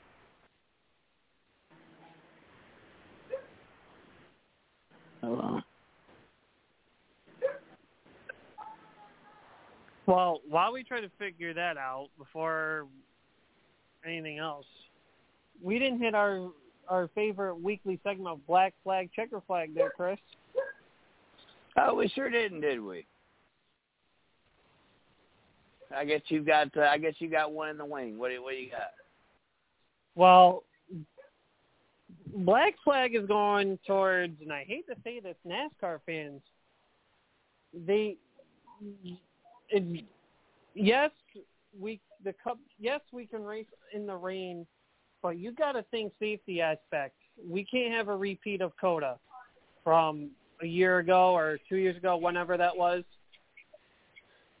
There, I mean, you can't have sitting water so bad that visibility becomes an issue. You can't have rain come down so bad that that visibility is still an issue. I mean, we can't have wrecked up, torn up cars. The, yes, we can race in the rain, but there's an extent to it. And fans need to really see that instead of, you know, I mean, fans are going to be fans and there's going to be haters out there, but there's an ex- but you got to see things from a safety aspect because NASCAR, believe it or not, in in some ways have learned from their mistakes. And I, and I believe that this past weekend they did, and fans were not too pleased about it. As for checkered flag, I give it to Watkins Glen in general. We got two entertaining races, and I believe Cup delivered more than the Xfinity did. And usually that's the other way around. Right. Ooh, all right. Um, my black flag, man, oh man. I don't know. Um, what what I don't know. I don't know. I know my checker flag. I do I do I really even know my checker flag? My checker flag would probably go to um Kimi Raikkonen, like because now having a talented driver such as Kimi come in a race car, do pretty solid until he got wrecked out. He was kind of the experimental drug you know, for the other drivers uh, it, almost immediately. Uh, other drivers were harping on can they get a chance in the 91 rock paper scissors I think it was. Um, so uh, big checker flag to Kimi Raikkonen and what he what type of spotlight he put on to NASCAR and um, being and NASCAR is going to really benefit from the exposure that Kimi got, and it's going to bring in some one of these other guys. And you know, I mean, uh, who knows? Maybe one day we'll get to see Lewis Hamilton or something, a driver like that caliber, uh, race a road course race or a stock car race. Remember, F1 gets a whole month off in the middle of the summer. Uh, they take a summer break, so there is a, a, a possibility to see a crossover uh, race. Uh, Black Flag um, Chase Elliott, man, that guy just he just burns me. You know, he flies around everywhere in his airplane. He's he's he's so snotty and so uh, you know snooty looking. It just makes me sick. Um, you, you can tell his body ex- expression that he was trying to tattletale to Jeff Gordon and Rick Hendrick, and um, you know, just just just a big old nasty uh, black flag to Chase Elliott because I just don't like him. I mean, I guess that's my black flag. Alrighty, alrighty. I, I like I like it. I mean, I I don't have some some awesome like little planned out black flag like I did last week. I mean, you know, it's, it's probably the best black flag of the year come last week when I told Joe Gibbs off, right? uh, for allowing yeah. uh, uh, Kyle Busch to even attempt to go somewhere else. You know, so I mean, yeah, that one was elaborate. It was well thought out. This one, not so much. But at the same time, we all know I dislike Chase Elliott. So why not just use my black flag to throw some dirt at somebody who seems to poke their bottom lip out every time they don't get their way? Um, it sounds a lot like uh, an announcer I know uh, it's me. But I got another announcer on the line over here. Uh, we're going to bring Hoosman on for a couple of minutes. Uh, we, we were uh, about to close out the show, Hoosman, because we thought you were uh, we we thought you had skipped out on us. But uh, I just wanted to get a little race report from you uh, for this past weekend. Obviously, you can tell that I'm uh, still straining in my voice. I believe a 12-hour day from on Saturday probably is the culprit to the reason why I'm having to strain to talk uh, on the show here tonight. Uh, but uh, you got some pretty good interviews, and you you mingled kind of with the drivers and all. Michael, uh, tell us about your weekend here at the. Uh, you would think that that like that would be what I would do, right? But no, no, no, no. I, I keep my dirt life and my uh, my NASCAR life, I keep those two completely separated. I, I very rarely come on and talk much about dirt racing or anything that I'm involved in at the track. But but this will give you a great opportunity. And and Taz, meet my good friend Michael Hoosman, who I met many years ago. He was a greenhorn. He just needed somebody uh, to give him the time of day and let him sit around and kind of learn some things. And uh, well, Taz, he got to learn from the best, kind of like you do. So, uh, ladies and gentlemen, Mr. Michael Hoosman. Is that Michael Hoosman?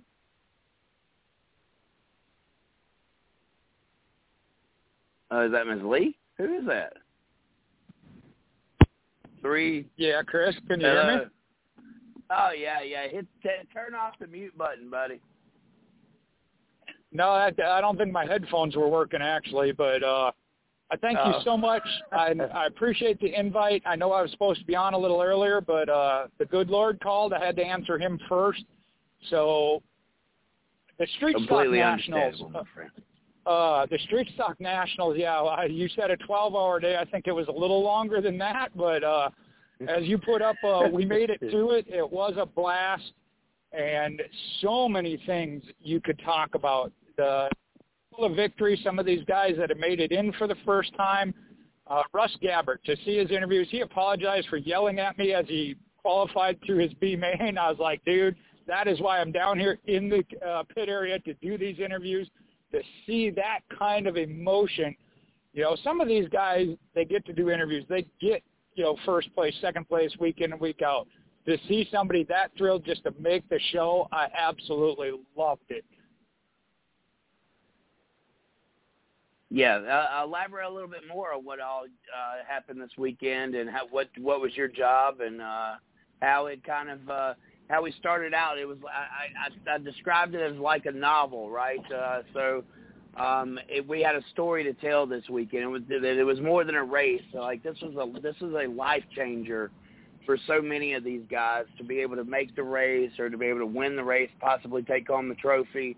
Um, and as the as the weekend went on, we kind of got to see that you know we could we picked a few favorites like coming into it, and sure enough, the way that the the story was written, uh, I believe we kind of knew who were the favorites here, and, and those those two guys uh, kept the uh, wins local. Like both of those drivers were local drivers uh, at the racetrack. So uh, that that's I feel like with when you're racing 100 and 210 uh, 200 and I guess eight different competitors, and the two guys that win are local track local track drivers. That that says a lot right, Michael?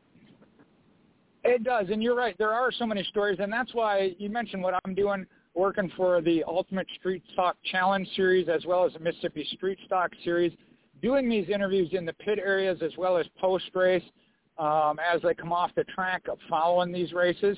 Sometimes it's the thrill of victory. Some of it's the, the uh, agony of defeat, if you will. But even at 2 o'clock in the morning or 3 o'clock, whatever time it was we wrapped up – these guys that it was the non-qualifier that was their last chance, they were happy to have made it there, enjoyed the weekend, still working on their car, still racing. We went through what a three-hour rain delay. You know, these guys, some of them, there were some packed up in the home, but these guys were still out there racing their hearts out.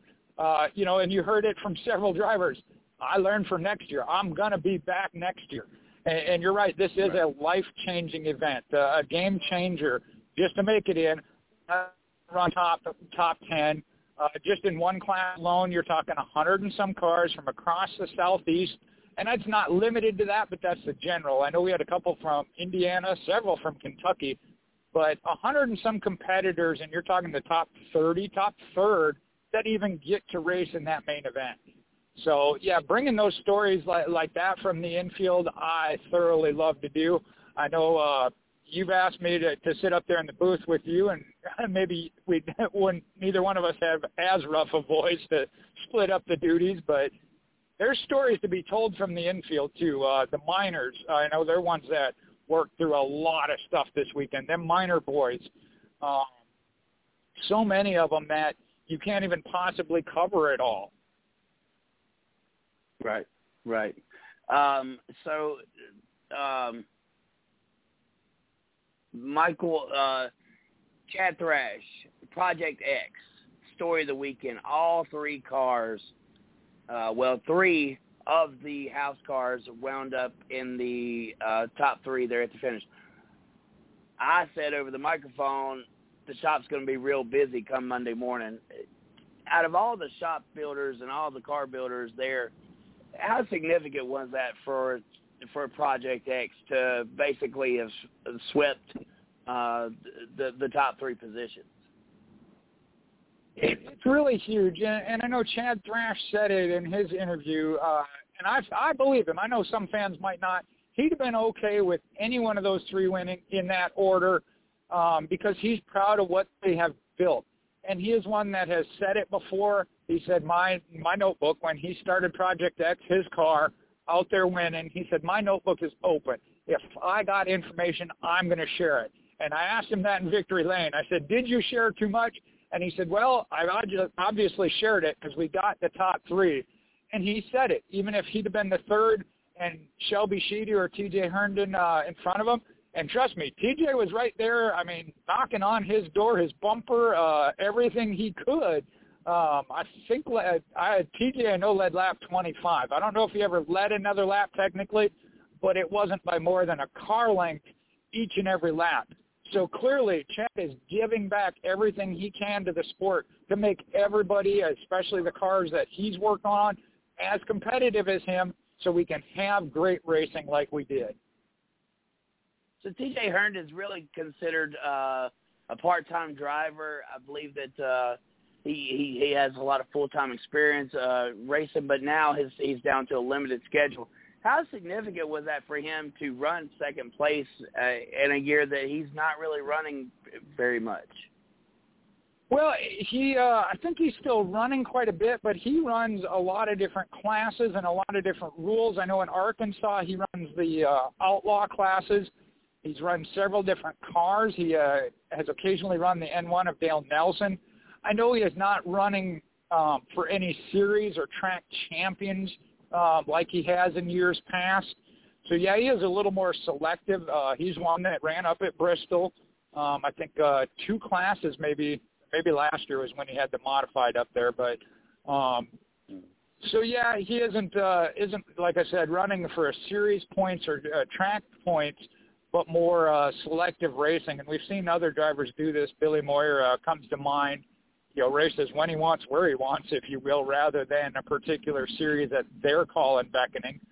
And TJ is one. I know he, even after uh, after winning, he's not the most talkative.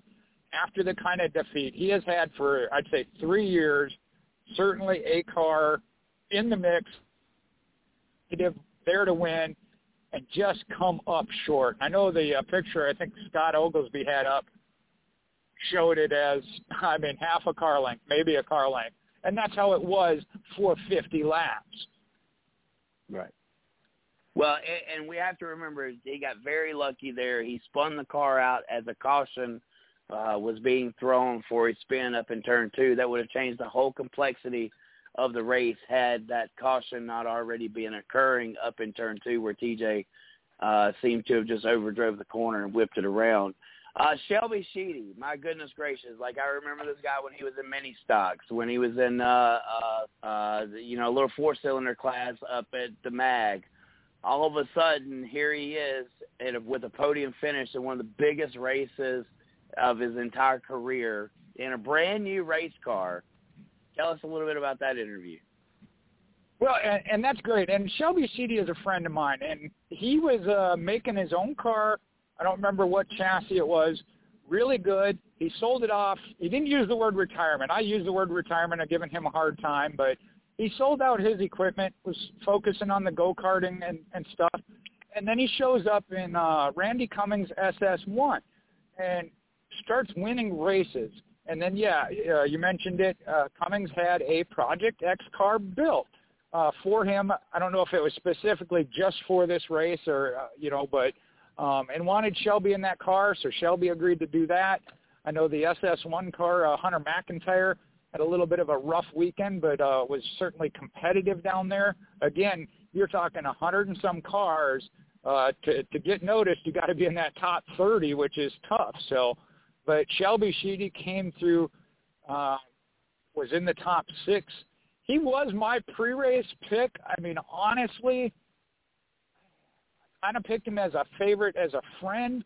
I knew he had a, a competitive car, but you're talking so many tough competition. Uh, the Kenny Morgan machines, all three of the, his number nines were in the top ten. I don't remember. I think they finished fourth, fifth, and seventh, or something like that. His cars were all Yeah, lined well- up at one point, second through fifth. Corey Neal Jr. So- unfortunately, I think he finished like 13th uh, because uh, I think with like two laps to go, uh, something happened. But yeah, all all all of the nines were very very strong, including uh, a great performance by by Oakley Johns. Uh, I believe uh, uh, uh, Trey Bright was Trey Bright, one, Trey Bright. There you go. and Ev- uh, the Florida driver, um, Evident Lloyd, uh, they call the professor.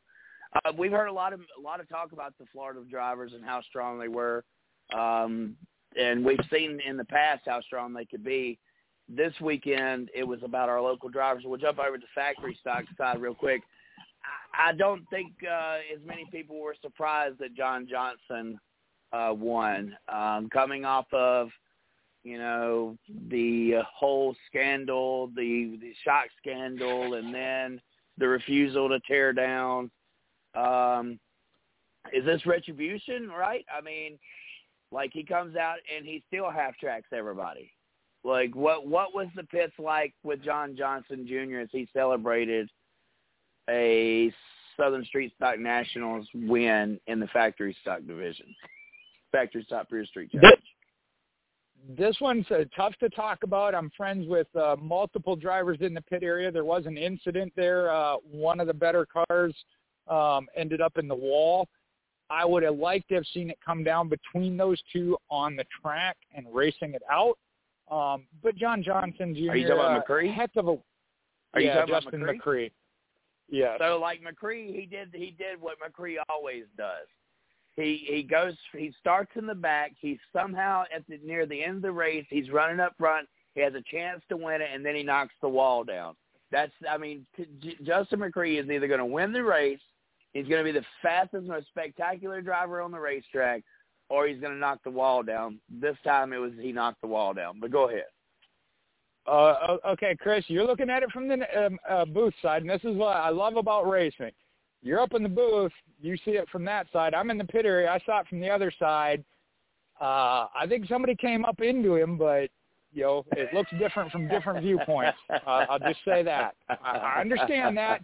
I let it. I let it go on the Uh, previous one. I, I to didn't be- spin his be- I try to be less controversial. Uh, I, you know, when you put me in a spur of the moment, I say things that I probably shouldn't say. But when you give me a chance to gather my thoughts, um, I've always said, and I and I'm going to make this very clear, Michael. I can get on here and talk about drivers who make a million dollars all day long, and I can bash them and call them whatever names, give them black flags because I don't like them and all this other stuff. But I have a very, very, very hard time calling a call or making uh, an assumption on somebody that uh, that that puts their whole life into uh, you know 80 hours a week at work and 80 hours a week in the garage. So I, my my my perspective of things is very well calculated. It's really to stay out of the stir shit pot. So um, uh, I under- I with what you were understand that. no, and I understand that. I know earlier in the street stock you talked about TJ uh, spinning out. I think uh, he got spun out on that one too, and that was from my viewpoint in the infield. Like I said, of Right. somebody sitting up top might have saw it a little different.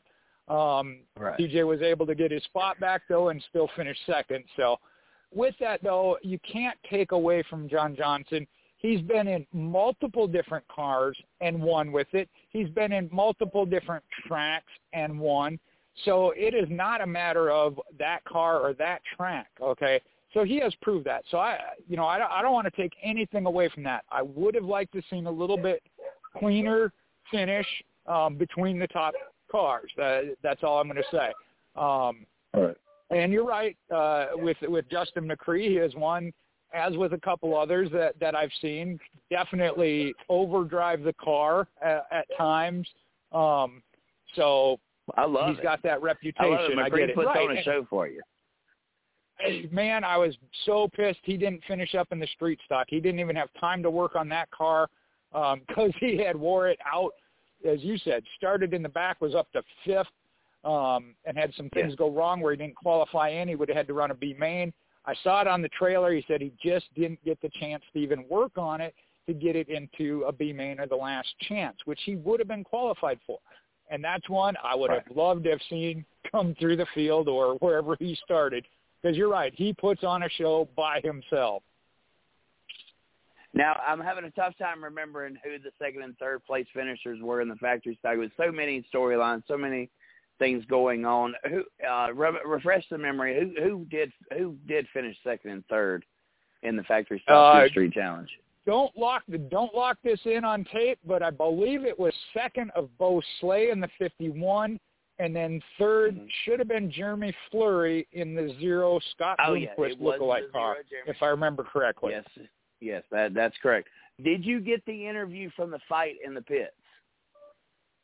Uh, that is not something I cover. Um, and you say the fight. Uh, I, I'm pretty sure there was more than one throughout the weekend.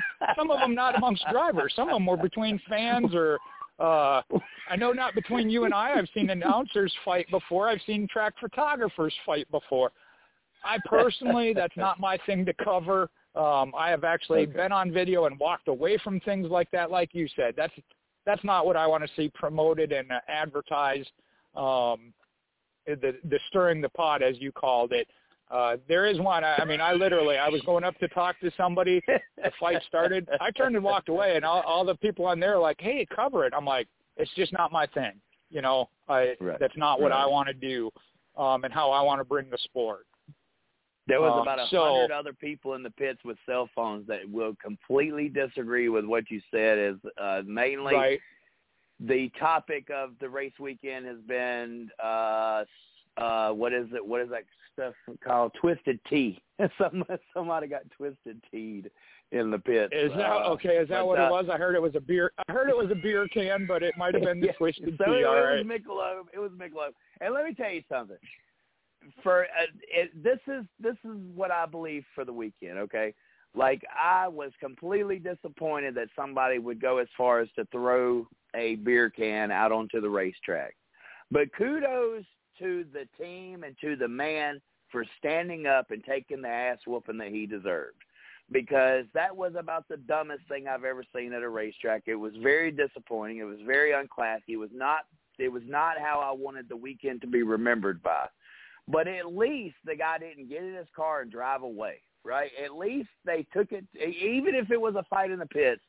At least it was man to man. At least it was mano to mano. At least the, the at least for once in this world that's been uh, uh, the the man has been shunned. At least for that moment, we had a man and a man who was willing to uh come to come to their differences and, and not not chicken out and i and i give that and kudos to the man who allowed it to happen. I'm not going to say any other any other thing about it, but uh, definitely uh, it was a weekend of very many different storylines. Obviously, I believe the storyline of the night was Rodney Wing uh, and, and the fans. Like, how many times have you seen fans when the moment it starts to rain, they get in their cars and they leave? I couldn't count probably 10 cars that left that speedway in three hours when we waited out a rain delay. And let me tell you something, anybody that's listening that wasn't there, it rained up until 30 minutes before we went back racing. Like literally it stopped raining. Rodney Wing got out there and cut the track down even while it was still sprinkling. They brought in 400 four-wheelers and rolled the track in as it was being tore down.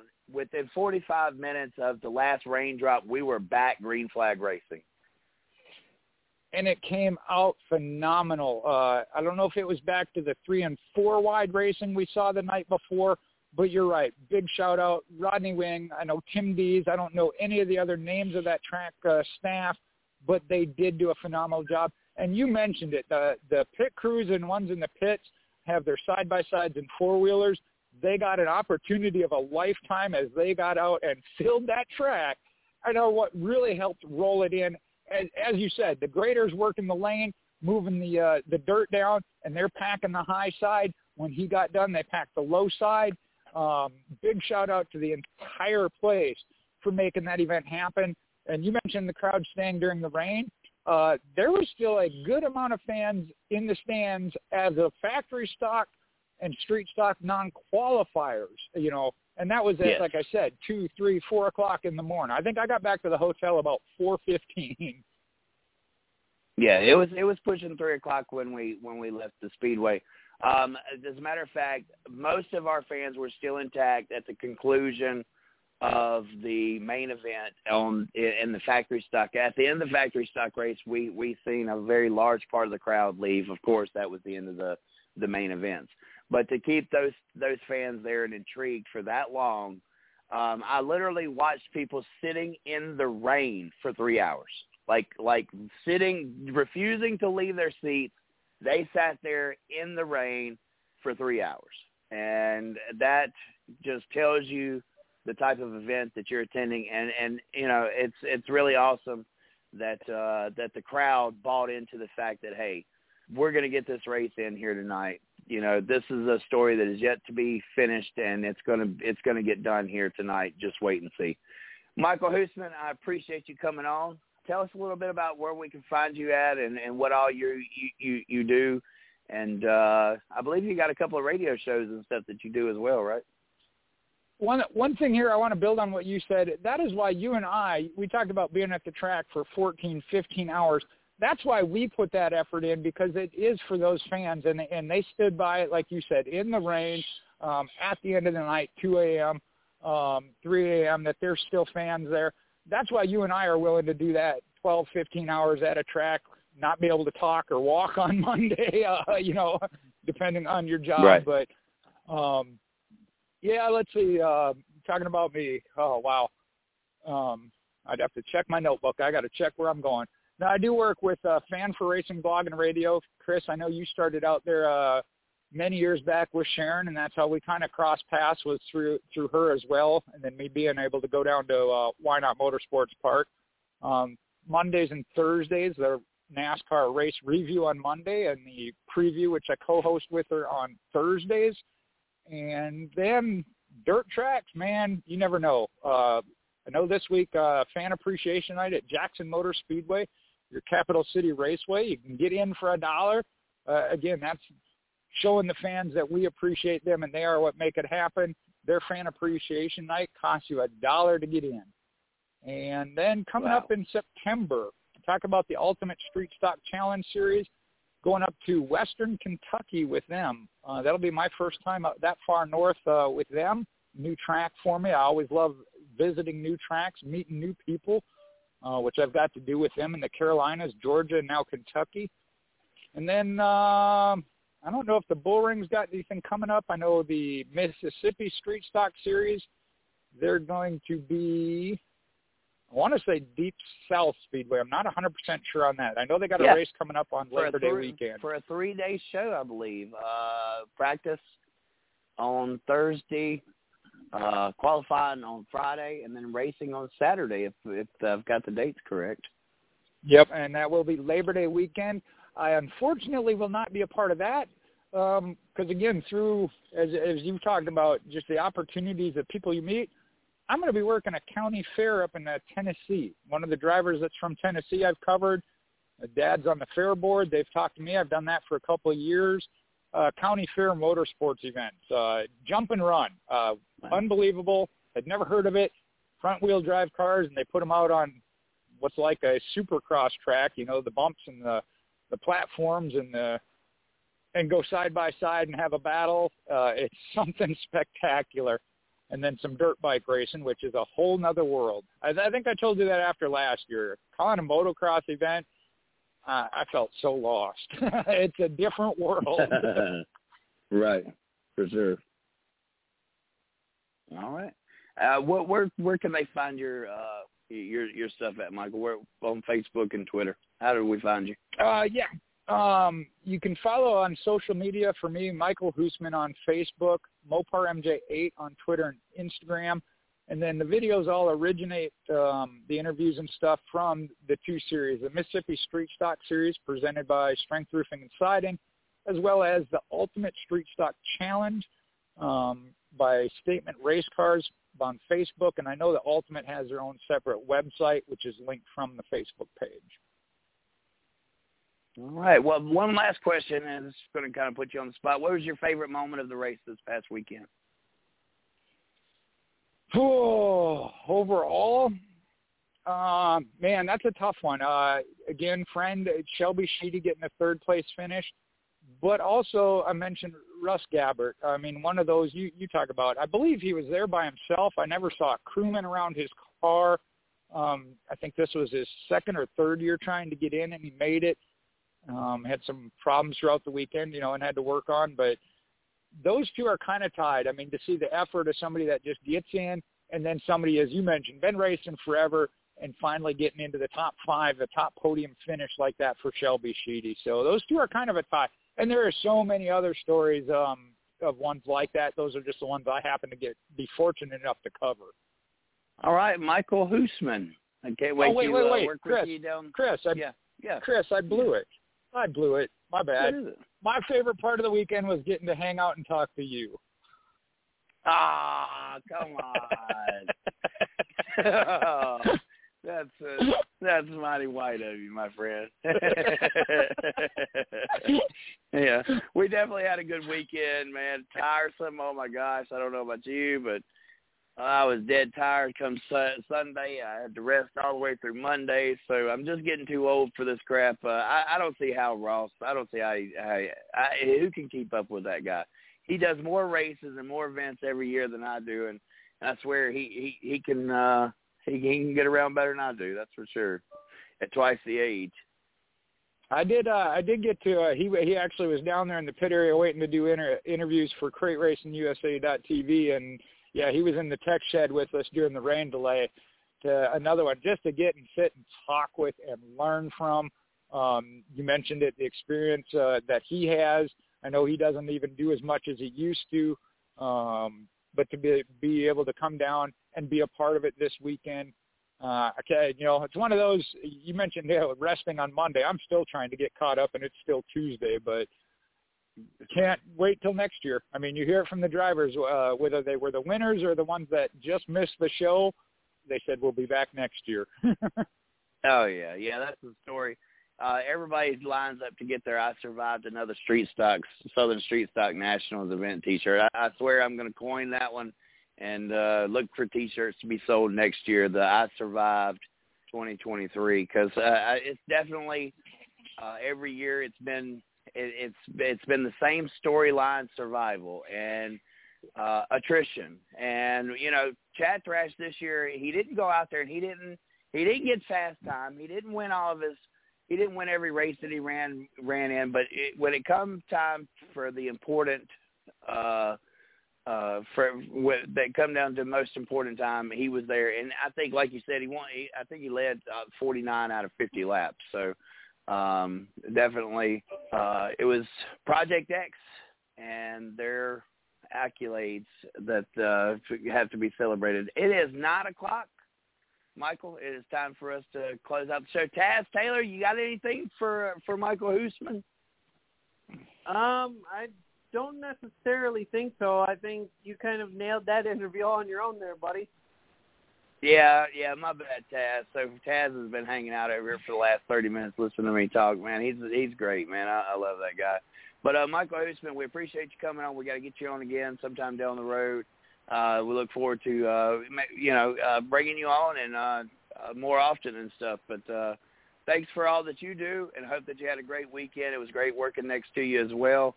Uh, Taz, you want to close it out, my friend? Sure thing. You can thank you for listening along to Race Chat live tonight here on Blog Talk Radio.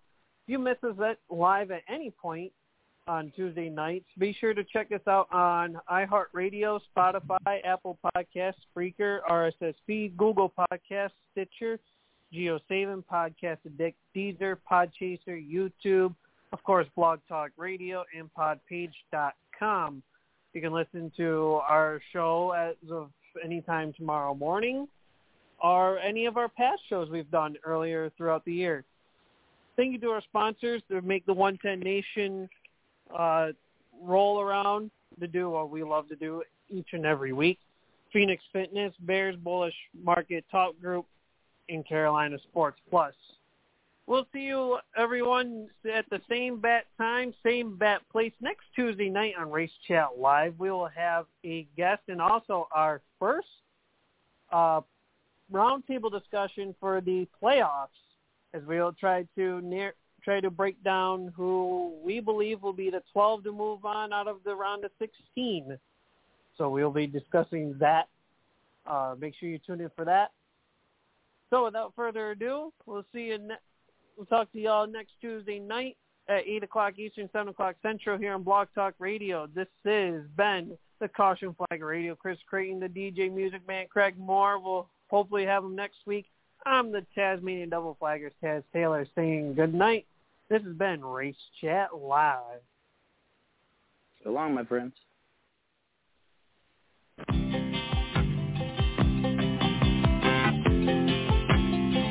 Just a good old boy, never meaning no harm. Beats all you never saw, been in trouble with the law since the day they was born. Straightening the curve, flattening the hills. Someday the mountain might get 'em, but the law never will. Making their way